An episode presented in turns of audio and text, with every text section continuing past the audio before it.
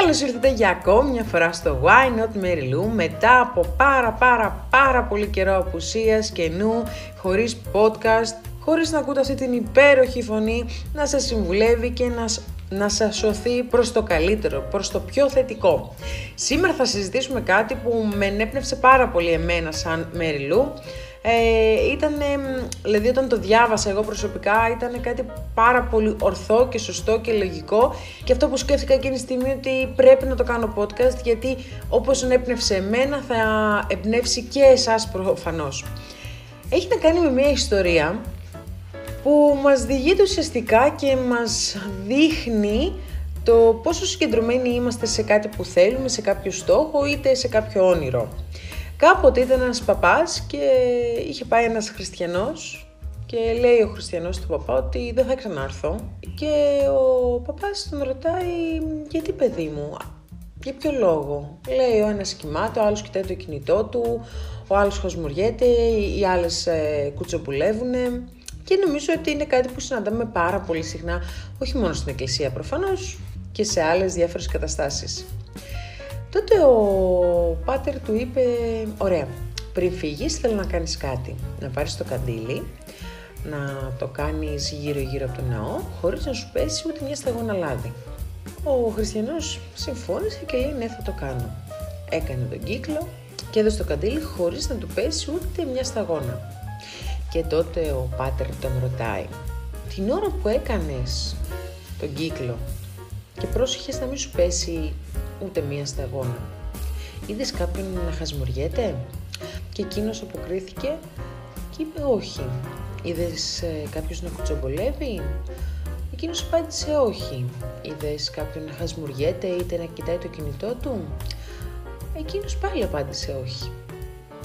Και τότε ο πάτερ του είπε «Όταν είσαι συγκεντρωμένος σε αυτό που κάνεις, τότε δεν κοιτάς τι κάνουν οι άλλοι. Και είναι αλήθεια.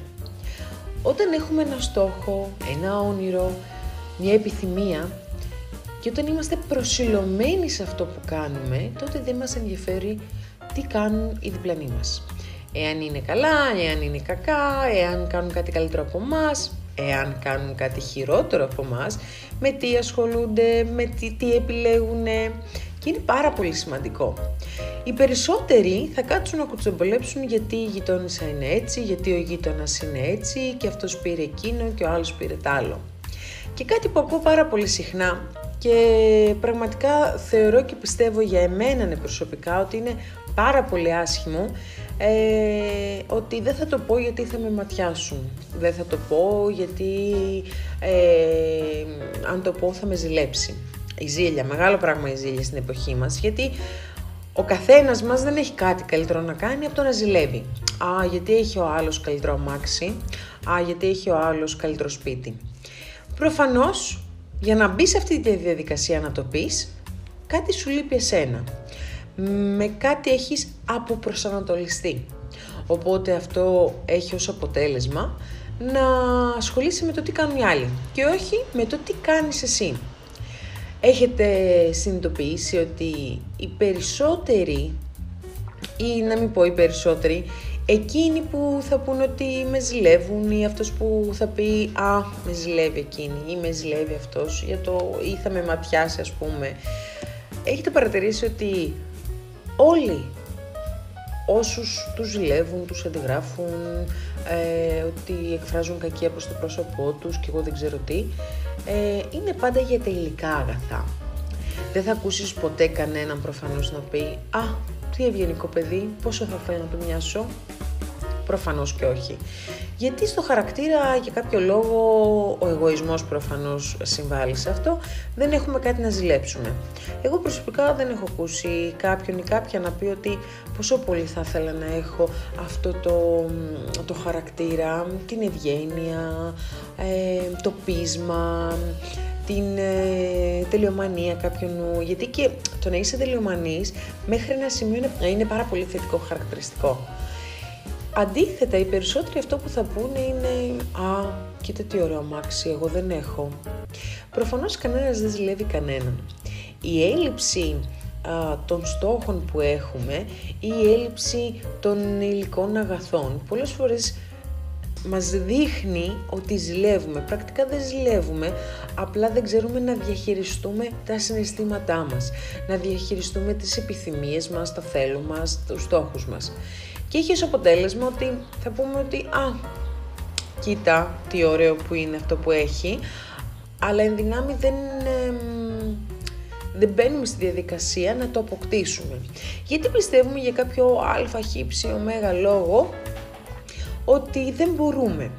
Έχουμε μάθει στη ζωή μας να έχουμε την ιδέα ότι δεν μπορούμε.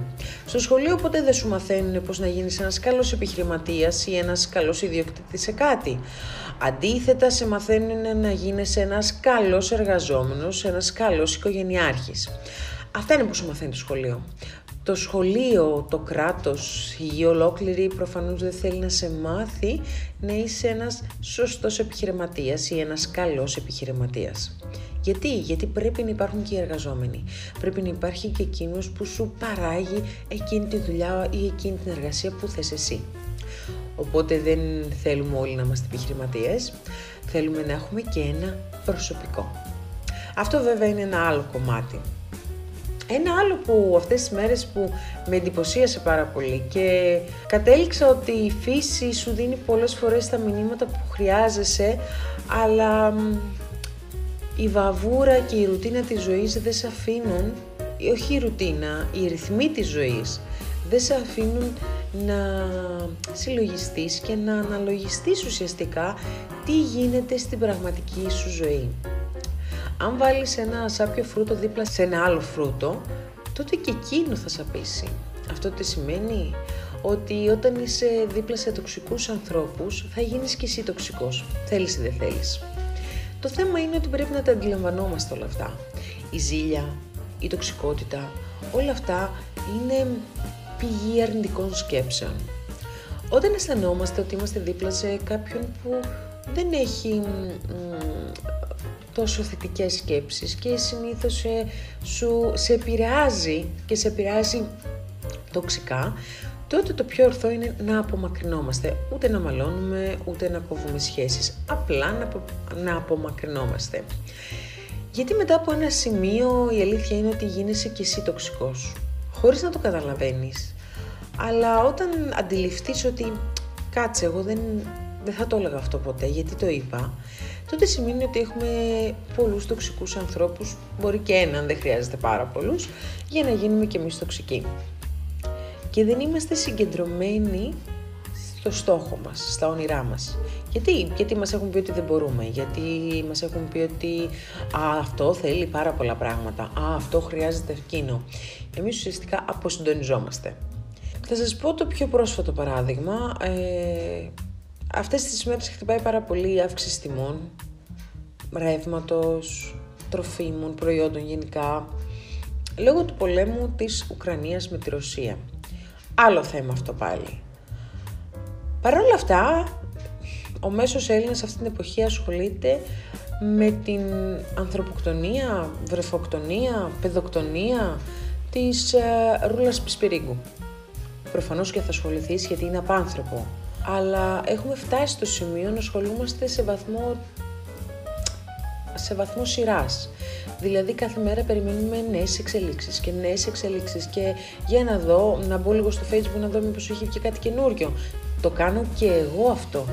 Μπαίνω και σκέφτομαι, α, για να δω τι λένε οι δικαστές του facebook. Γιατί όντως ο μέσος Έλληνας έχει το, έχει το ταλέντο να δικάζει ε, σε βαθμό δευτερολέπτων. Να δικάζει, να κρίνει και να κατακρίνει προφανώς χωρίς να σκέφτεται ότι και χωρίς να θέλω προφανώς να δικαιολογήσω αυτή τη γυναίκα, γιατί για μένα μάνα δεν είναι, ε, τι έχει περάσει και η ίδια. Και πέρα από την κληρονομικότητα που λένε και ξαναλένε, για να μπει και δεν είναι μόνο εκείνη, είναι και αυτός.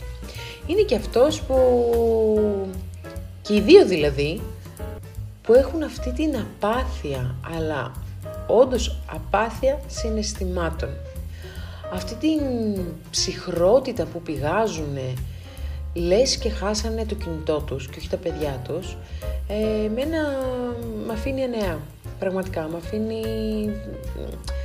ε, τι να σας πω, με ένα ερωτηματικό. Σε τι περιβάλλον μεγάλωσαν και οι ίδιοι. Γιατί μπήκαν στη διαδικασία να κάνουν παιδιά; Γιατί εμείς σαν κοινωνία, εμείς σαν πρόνοια δεν κάναμε κάτι. Δεν το, δεν το προλάβαμε. Και τώρα ξαφνικά βλέπω καταγγελίες να πέφτουν για άλλες οικογένειες και λέω μήπως αυτά τα κοριτσάκια μας άνοιξαν το δρόμο; Μας άνοιξαν το δρόμο να κάνουμε πιο εύκολα μια καταγγελία όταν βλέπουμε μια οικογένεια να κακοποιεί είτε λεκτικά είτε σωματικά ένα παιδί. Μήπως αυτά τα κοριτσάκια μας κάνανε καλό. Τέλος πάντων, κάπου εδώ θα το κλείσω αυτό γιατί είναι ένα πάρα πολύ μεγάλο θέμα.